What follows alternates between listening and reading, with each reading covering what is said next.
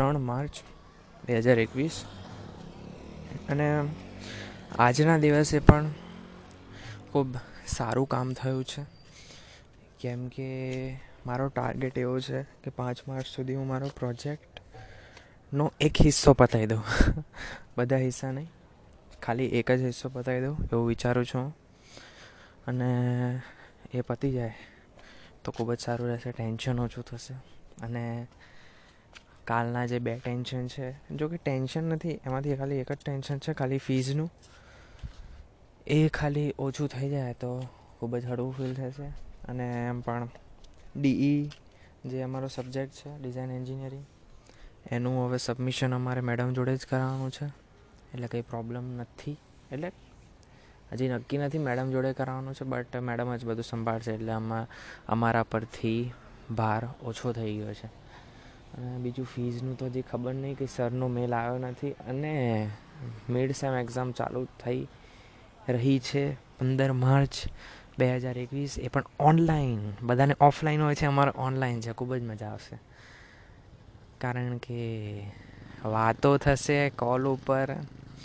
એવું નથી કે ચોરી ના કરવી જોઈએ. એવું પણ નથી કે ચોરી જે કરે છે એક્ઝામમાં. એ જીવનમાં ફેલ થાય છે એવું નથી હોતું.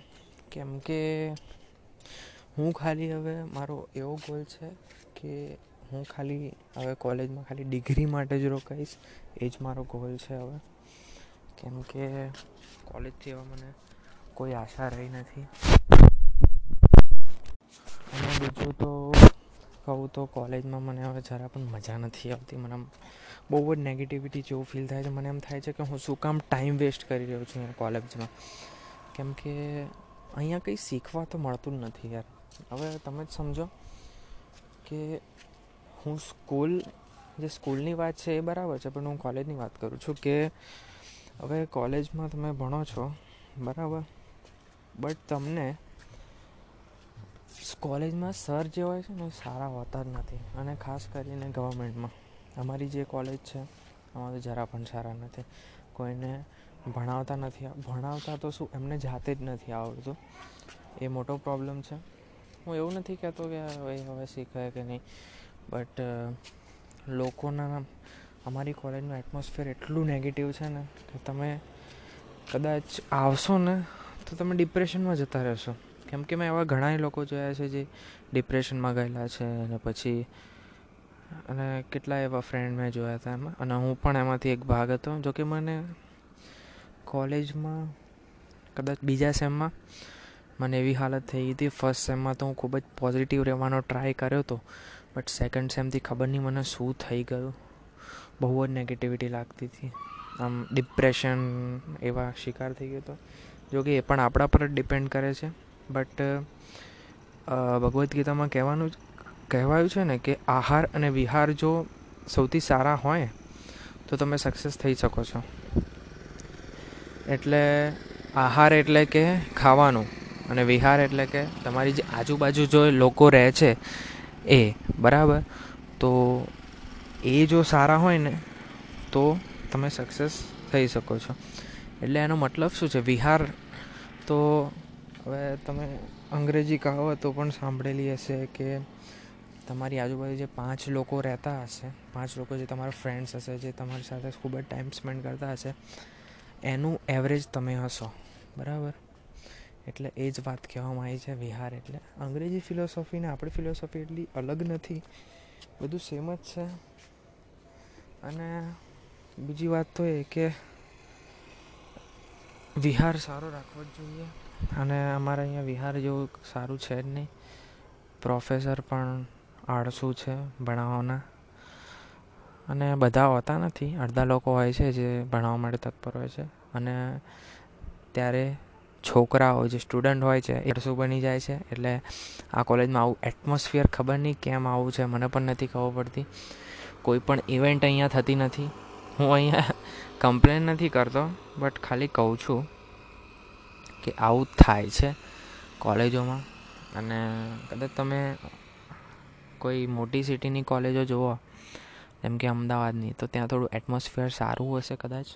મને નથી ખબર બટ મેં એવું સાંભળ્યું છે ત્યાંના લોકો, જો કે અડધી કોલેજમાં મારો એક ફ્રેન્ડ છે, એ તો પ્રાઇવેટમાં ખતરનાક કોલેજમાં ભણે છે, પૈસા આપીને જોરદાર. એ તો મને એમ જ કે આને તો ખૂબ જ કંટાળો જો કે એના પર પણ ડિપેન્ડ કરે છે સર સારા હોય પણ એ લોકો પછી. એટલે સામેવાળા પર પણ ડિપેન્ડ કરે ને આપણા પર પણ ડિપેન્ડ બંને પર ડિપેન્ડન્સી તો હોય જ છે, ગમે તે વસ્તુની. બટ તમે પોતાના પર ડિપેન્ડન્સી રિસ્પોન્સિબિલિટી બધી લઈ લો ને, તો પછી ખૂબ જ સારું થશે. કેમ કે બ્લેમ કરવાથી આપણું ઇમ્પ્રુવમેન્ટ કોઈ દિવસ થવાનું છે નહીં. કેમ કે આપણે પોતાને ઇમ્પ્રૂવ કરવા હોય ને, તો બધી રિસ્પોન્સિબિલિટી લેવી પડે. એટલે કે કદાચ આપણી કોઈના સાથે લડાઈ થઈ, આપણને કોઈના સાથે ઝઘડો થયો, તો એના રિસ્પોન્સિબલ સામેવાળા નથી. તમે જાતે જ છો.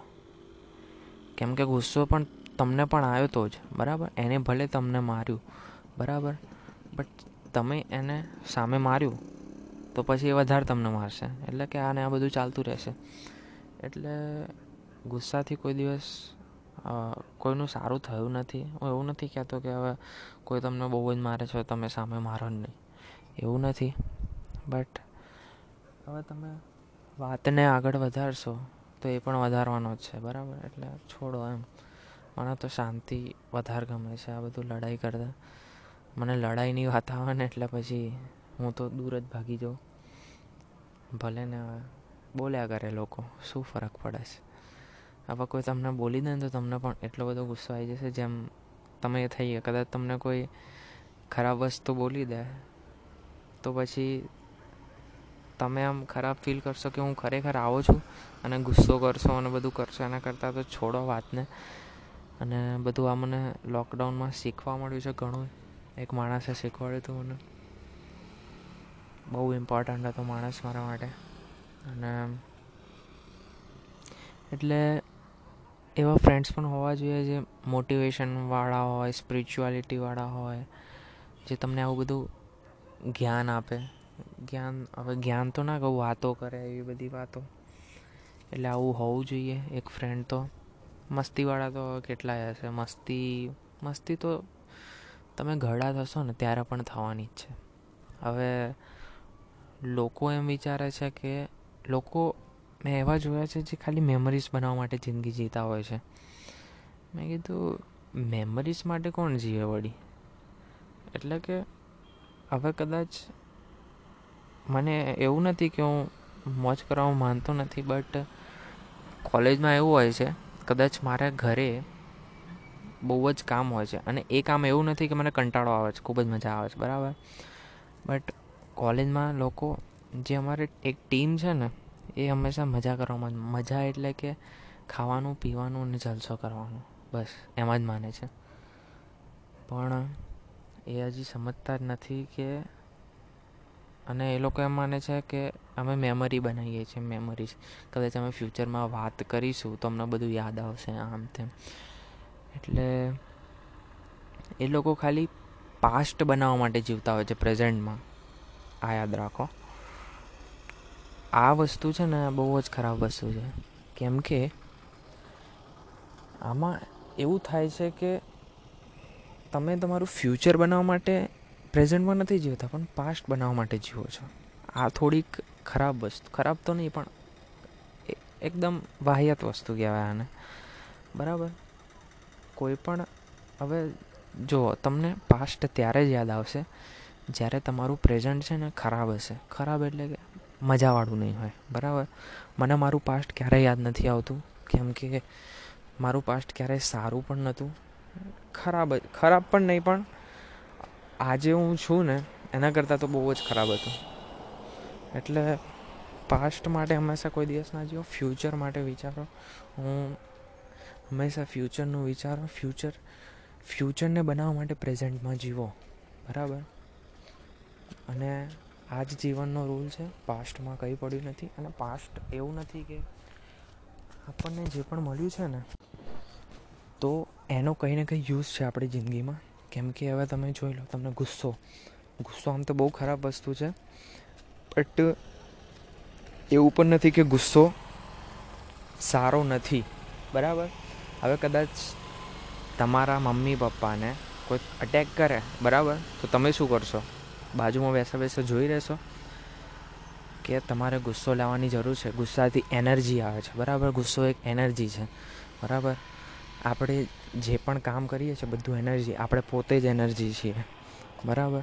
એટલે કે આ જે એનર્જી હોય, એ તમે એમને એમ ગુસ્સો કરો ને તો વેસ્ટ થઈ જાય. બરાબર? બટ હવે તમારા મમ્મી પપ્પા છે, તમારા પોતાના છે કોઈ, તમારા ફ્રેન્ડ્સ છે એમના પર કોઈ એટેક કરી રહ્યું છે, તો તમારે એમને ગુસ્સો કરીને બચાવવાની જરૂર છે, બરાબર? ગુસ્સો કરીને કે પછી પ્રેમથી એમ.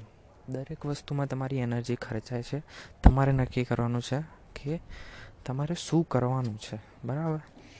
અને ભગવદ્ ગીતાનો જે મેઇન કોન્સેપ્ટ હતો ને, એ શેના પર હતો? કે અર્જુનને ખબર નથી પડતી કે એનું શું કરવું અને શું ન કરવું, બરાબર? એટલે જિંદગીમાં જો આ વસ્તુ ખબર હોય ને કે કઈ વસ્તુ ક્યારે કરવી અને કઈ વસ્તુ ક્યારે ના કરવી, તો પછી તમે એકદમ સક્સેસફુલ થશો. જીવનના એવું નહીં કે હું રિચનેસની વાત નહીં કરતો પણ દરેક રીતે રિલેશનશીપ કે ગમે તે રીતે. બરાબર? એટલે આ વસ્તુ ખૂબ જ જરૂરી છે. એનર્જીસ વિશે તો બધાએ શીખવું જ પડે. બધી જ વસ્તુ એનર્જી છે. તમારે કન્વર્ટ કરવાની છે? કેટલી એનર્જી કન્વર્ટ કરવાની? કેમ કે બધું તમારી અંદર જ છે. આ થોડુંક વધારે સ્પિરિચ્યુઆલિટીમાં આવી ગયું. આવવું જોઈએ કે નહીં મને નથી ખબર. બટ હું પણ એટલો બધો જ્ઞાની નથી ગઈ. મને પણ જેટલું નોલેજ છે, એટલું કહું છું. કેમ કે એક માણસે કીધેલું કે જો તમારી જોડે કંઈક વધારે હોય ને, તો એને લોકોને આપવાનું ચાલુ કરી દો. બરાબર? આ જ જિંદગીનો રૂલ છે. બરાબર? કદાચ તમારી જોડે પૈસા બહુ બધા હોય, તમારી નીડ કરતાં વધારે હોય ને, તો તમે એ લોકોને આપવાનું ચાલુ કરી દો. એટલે હું હું એ જ કરી રહ્યો છું. અને બીજું તો મારું જે ડેલી લાઈફ છે એ કહી રહ્યો છું. મારી ડેલી લાઈફ એટલી કંઈ સારી નથી, હું એવું માનું છું. બટ હું ખાલી રેકોર્ડિંગ કરવા માટે જ કરું છું. ફ્યુચરમાં કદાચ હું જોઉં તો મને યાદ આવે કે હું આવું કંઈક કરતો હતો એટલા માટે. બીજું તો કંઈ નહીં. અને આજે તો કંઈક શેડ્યુલની વાત કરી જ નહીં. તો કરીએ હવે વાત. તો આજે સવારે ઉઠ્યો સાડા આઠે. આઠને કદાચ આડત્રીસે ઉઠ્યો હતો પછી પાણી પીધું. પછી નાવા ધોવાનું કામ. પછી આજે નવને પચાસે દૂધ પીવા બેઠો અને પછી દસ વાગે મેં મારું લેપટોપ ચાલુ કર્યું. એમાં હમણાં હું યુટ્યુબ ચેનલ્સ ચાલુ કરવાનું વિચારું છું. હું ચેનલ નથી કહેતો, ચેનલ્સ કહું છું. કેમ કે ઘણી બધી ચેનલ્સ હું ચાલુ કરવાનું વિચારું છું. જોકે પહેલાં તો એક જ કરવી જોઈએ, બટ એટલે હું હજી હમણાં નથી કરવાનો. કેમ કે મારો પ્રોજેક્ટ પૂરો થઈ જાય ને પછી જ કરીશ. કેમ કે હમણાં ટાઈમ બહુ જ ઓછો છે. કદાચ એપ્રિલના મિડમાં, એટલે કે પંદર એપ્રિલથી કદાચ અમારી સબમિશન ચાલુ થઈ જશે. એ બહુ જ મોટો પ્રોબ્લેમ. એના માટે પણ કોલેજ જવું પડશે. એટલે જે મારું, જે હું બિઝનેસ કામ કરું એને પણ શેડ્યુલ કરવું પડશે. અને બીજું તો એમાંથી જે ઇન્કમ આવશે અને આવે તો સારું આવશે જ વિશ્વાસ તો છે જ કેમ કે વિશ્વાસ હોવો જ જોઈએ પોતાના કામ પર કેમ કે હું કામ કરી રહ્યો છું એટલું એટલે વિશ્વાસ પણ છે અને તમને પણ કહીશ કે હું શું કરી રહ્યો છું પછી બીજું તો દસ વાગે મેં મારું કામ ચાલુ કર્યું થોડુંક યુટ્યુબની રિસર્ચ કરી કે કેવી કેવી ચેનલો બની રહી છે અને આમ તેમ કઈ રીતે લોકો અર્નિંગ કરી રહ્યા છે. યુટ્યુબ ચેનલ તો સોર્સ છે અર્નિંગનો તમે કરી શકો છો, ઘણું કમાઈ શકો છો. અને એવું જ નહીં કે તમે કોઈ બ્રાન્ડ હોવા જોઈએ, એવું કોઈ હોતું જ નથી. કોઈ બ્રાન્ડ ચેનલ ના હોય ને, તો પણ એ ઘણી અર્નિંગ કરી રહ્યું હોય છે. અને બ્રાન્ડ બનો તો ખૂબ જ સારું. કેમ કે કદાચ તમે પર્સનલ બ્રાન્ડ છો, એટલે કે લોકો તમારું જો માની રહ્યા છે ને, તો પછી તમારી પ્રોડક્ટ ઘણી વેચાશે. બટ તમારે સજેશન પણ સારા આપવા પડે. એવું નહીં કે ગમે તે આપી દો. એટલે પર્સનલ બ્રાન્ડ પણ સારી વસ્તુ છે અને બીજું તો બ્રાન્ડ વગરના પણ ઘણા ઇન્કમ ચેનલ ખોલે છે. હું એવું વિચારું છું હમણાં બ્રાન્ડ વગરનું, કેમ કે અને એનાથી શું થશે કે તમે બોલવાનું શીખી લો છો. એટલે કે કદાચ તમે મને પણ બોલતા એટલું આવડતું નથી. મને સાચીમાં સાચી ખબર નથી કે ક્યારે શું વસ્તુ બોલવું જોઈએ, કોઈના સાથે ક્યારે વાત કરવી જોઈએ, શું વાત કરવી જોઈએ એવી હજી કશી ખબર નથી પડતી મને. અને ઘણીવાર આમાં બહુ ફેલ થયો છું લોકો સાથે વાતો કરવામાં. એટલે એવું વિચારું છું કે યુટ્યુબના માધ્યમ દ્વારા અને હું આ પોડકાસ્ટ પણ એટલે જ કરી રહ્યો છું કેમ કે હું બોલતા શીખું. લોકો સાથે કઈ રીતે વાત કરવી, જેમ કે હું તમારી સાથે વાત કરવાનો ટ્રાય મને નથી ખબર કે કોણ આ પોડકાસ્ટ સાંભળી રહ્યું છે બટ હું મારા મોબાઈલ સાથે વાત કરી રહ્યો છું. એ રીતે જ આ પોડકાસ્ટનું શૂટિંગ કર્યો છું રેકોર્ડિંગ કરું છું. એટલે બીજું તો બહુ લાંબી વીડિયો વીડિયો ક્યાં? પોડકાસ્ટ બની ગયો છે. ઓડિયો બહુ લાંબો થઈ ગયો છે. અને બીજું તો કહું તો દસ વાગે મેં યુટ્યુબના રિસર્ચ માટે કામ ચાલુ કર્યું. પછી સાડા દસ સુધી એ જ કર્યું મેં. પછી મેં મારું પ્રોજેક્ટનું કામ ચાલુ કર્યું. એમાં આજે એટલું બધું તો કામ થયું નથી જેટલું મેં ટાર્ગેટ કર્યો હતો પણ સારું થયું છે કામ.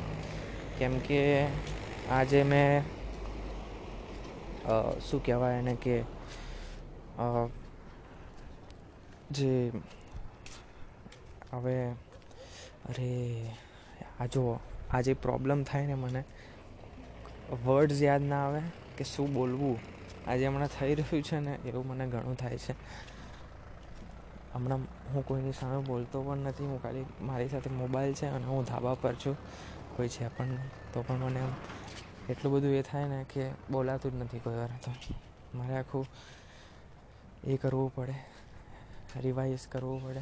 જો કે આ હું રિવાઇઝ કરીને નથી બોલતો એમને જ બોલતો, બોલું જ છું. એમને એમ જ આડેધડ. મને નથી ખબર કે સામેવાળાને ખબર પડશે કે નહીં પડે. બટ બોલું છું એમને જ. તો હવે પછી મેં બાર વાગ્યા સુધી મારા પ્રોજેક્ટનું જ કામ કર્યું. અને પછી બાર વાગ્યાથી એક વાગ્યા સુધીમાં હું જમવા બેઠો. આજે મમ્મીએ શું બનાવેલું ભૂલી ગયો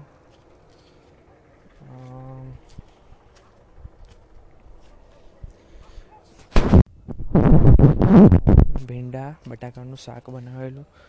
આજથી મમ્મીએ ભીંડા ચાલુ કર્યા. હવે મજા આવશે. કેમ કે ભીંડા આઈ થિંક દરેક ગુજરાતીનું ફેવરેટ ફૂડ હોય છે. એટલે કે શાકભાજી હોય છે. હું એવું માનું છું કેમ કે મારા જે બધા આખું ફ્રેન્ડ સર્કલ છે, મેં એવું સાંભળ્યું નથી એમાંથી કે એ લોકોને ભીંડા ના, નથી ભાવતા. બધાને સારા જ લાગે છે, કદાચ ઓછા ભાવતા હશે, પણ બધાને સારા જ લાગતા હોય છે. મમ્મી આજે બનાવ્યું હતું અને રાતે, ગઈ રાતે મમ્મીએ ખીર બનાવેલી. એ બહુ જ બચી હતી, કારણ કે મમ્મીએ ફર્સ્ટ ટાઈમ ઘરમાં બનાવેલી અને ઘણી બધી બનાવી હતી. એટલે ઘણી બધી બચી હતી, એટલે બપોરે ખાધી અને આજે રાત કરતાં તો બપોરે સારી લાગી, કેમ કે કાલે મમ્મીએ ખૂબ જ જાડી બનાવી હતી, બરાબર? અને હમણાં થોડુંક મમ્મીએ દૂધ નાખીને થોડું ઢીલી કરી નાખી એટલે ખૂબ જ મસ્ત બની હતી હમણાં બપોરે. અને એના પછી હું એક વાગે પ્રોજેક્ટનું જ કામ કરતો હતો. એના પછી પછી મને થોડુંક ખબર નહીં મને એવું કેમ થાય છે હમણાંનું. બટ જે હું એક વસ્તુ કરી રહ્યો છું હમણાં એ કહું કે ના કહું એ મને ખબર નથી પડતી આ પોડકાસ્ટમાં બટ આ વસ્તુ દરેકે ફોલો કરવી જોઈએ. એટલે કે,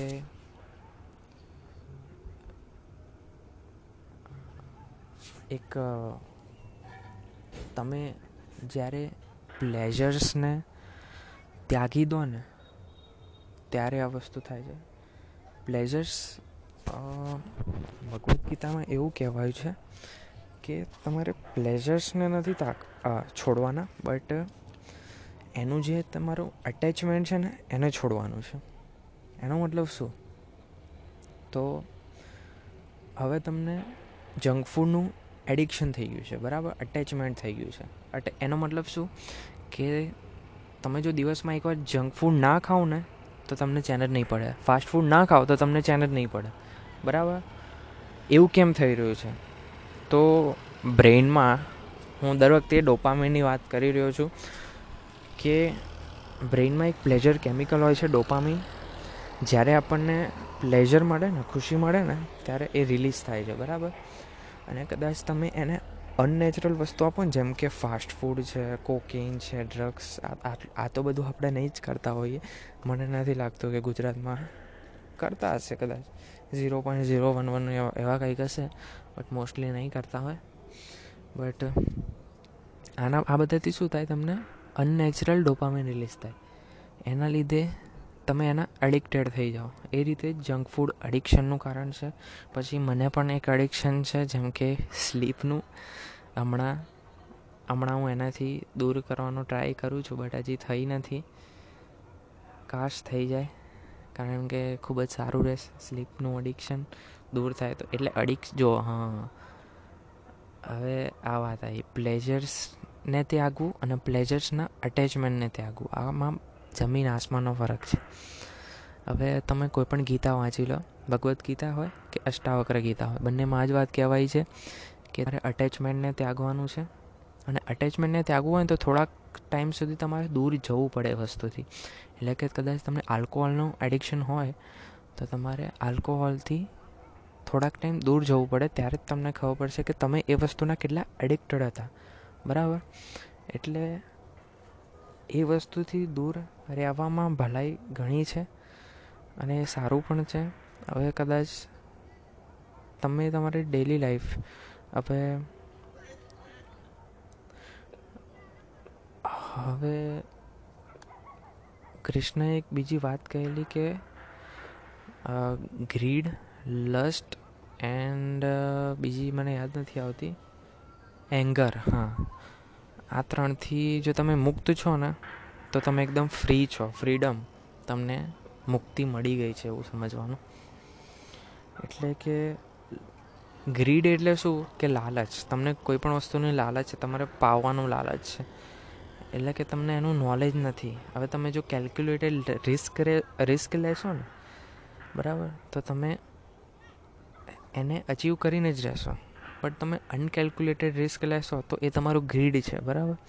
એટલે કે એવા કેટલાય ગરીબ ગરીબ તો ના કહી શકાય બટ જેમના જોડે પૈસા ઓછા છે, એ લોકો હંમેશા જોજો, તમે પ્લેઝર્સને લેવાનો ટ્રાય કરશે. એમનામાં ડોપામિન લેવલ બહુ જ ઓછું હોય છે. કેમ? કેમ કે એમના જોડે પૈસા નથી. બરાબર? અને એ લોકોએ જિંદગીમાં કંઈ ઉખાડ્યું નથી. ઉખાડ્યું મીન્સ કે ઇન ધ સેન્સ કે, એમને કંઈ અચીવ નથી કર્યું. બરાબર? અને તમે, અમીર જોજો, એટલા બધા અડિક્ટેડ નહીં હોય કોઈ વસ્તુ પણ બહુ ઓછા હશે. બરાબર એટલે કે તમે ગરીબ જેમને જો પૈસા ઓછા હશે ને એમને તમે જોયા હશો, એ લોકો મસાલો ખાતા હશે, પછી પોટલી પીતા હશે. આપણા ગુજરાતમાં એવું બહુ ચાલે છે. પછી બીડી પીતા હશે ને એવું બધું કરતા જ હોય છે. મેં ઘણા જોયા છે એવા. અને હોય જ છે. એ લોકો માટે પ્રેશર્સ અને કદાચ તમે એને મોબાઈલ આપી દો ને તો એમાં એ ખાલી ટિકટોક ઇન્સ્ટાગ્રામ રીલ્સ એટલે કે કંઈક મજાનું હોય ને એમને કંઈક આમ ડોપામેન્ટ રશ મળી જાય થોડાક ટાઈમ માટે. એ લોકો ખાલી ગેઇન કરતા હોય છે, બરાબર? એટલે આ ખૂબ જ ખરાબ વસ્તુ છે અને તમે જ્યાં સુધી કોઈ વસ્તુ અચીવ નહીં કરો ને, ત્યાં સુધી તમને તમારું ડોપામિન લેવલ ઇમ્બેલેન્સ જ રહેશે. એટલે જ ભગવદ્ ગીતામાં કૃષ્ણએ પહેલાં કર્મયોગની વાત કરી હતી. એટલે કે તમે કર્મયોગ દ્વારા કંઈક અચીવ કરી લો, બરાબર? એના પછી શું કીધું? કે જ્ઞાન યોગ. કર્મયોગ એટલે કે કામ કરો, જ્ઞાન યોગ એટલે સમજો, સમજ, બરાબર? કર્મયોગ એટલે કામ, જ્ઞાન યોગ એટલે સમજ, પછી ધ્યાન યોગ, પછી બીજો કયો યોગ આવે છે? એટલે બધા આ યોગનો મતલબ એવું નથી કે પૈસાથી દૂર જવું, ભગવાન એટલે પૈસા બહુ જ ઇવિલ વસ્તુ છે, ખૂબ જ સારી વસ્તુ છે પૈસા. પૈસા હશે ને તો તમે લોકોની મદદ પણ કરી શકશો. બરાબર? પછી તમે મદદ ના કરો ને પોતાના સેલ્ફ સેન્ટ્રિક જ બની જાઓ તો પછી પૈસાનું કંઈ કામ નથી.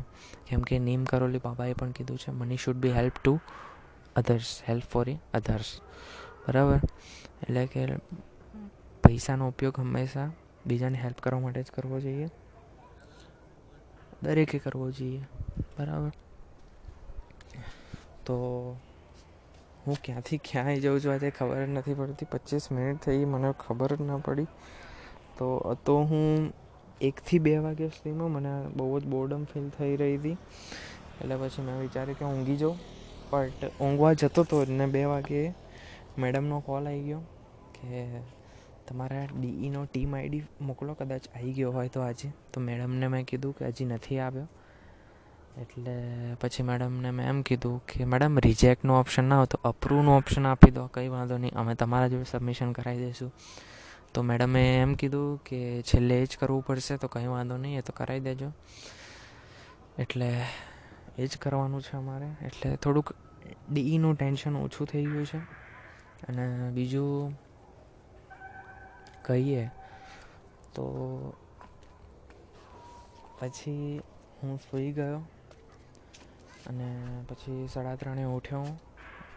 બે વાગે તરત નહોતો ઊંઘી ગયો, કદાચ અઢી વાગે ઊંઘ્યો તો પછી સાડા ત્રણે ઉઠ્યો. સાડા ત્રણે ઉઠીને પછી મારા જે બિઝનેસ વર્ક છે એનું મેં શિડ્યુલિંગ કરવાનું ચાલુ કર્યું.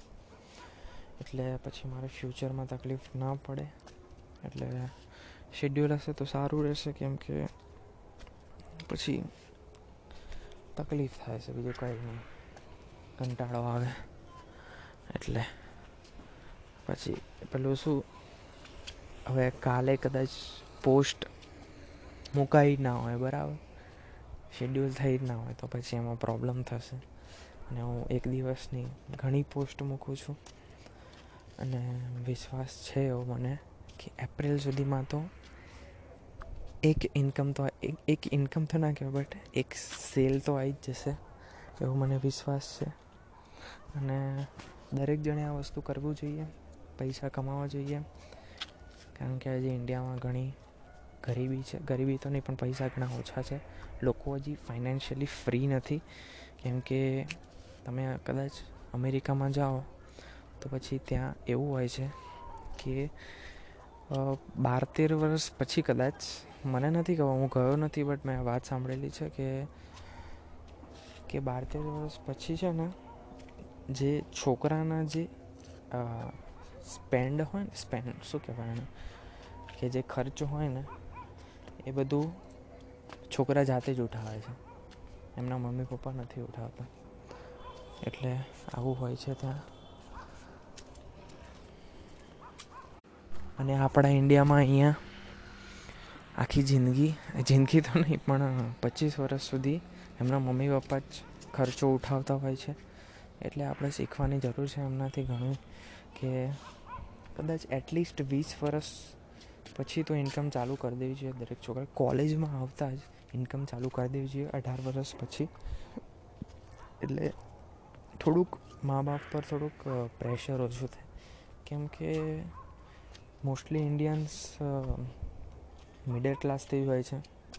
કારણ કે હાયર ક્લાસ વાળા બહુ જ ઓછા છે ઇન્ડિયામાં હજી. વન પર્સન્ટ પોપ્યુલેશન હશે મને તો એવું લાગે છે. વન ટુ પર્સન્ટ, બસ. બીજું તો બધા પોવર્ટી લાઇનમાં જ છે. પોવર્ટી એટલે કે મિડલ ક્લાસને પોવર્ટી. મિડલ ક્લાસ વધારે છે. એટલે બીજું હવે કંઈ કહેવા જેવું છે નહીં. ઉઠ્યો, પછી મારું બિઝનેસ કામ કર્યું. અને હમણાં રાત સુધી એ જ કરતો હતો. આજે મમ્મીએ પાણીપુરી બનાવી હતી.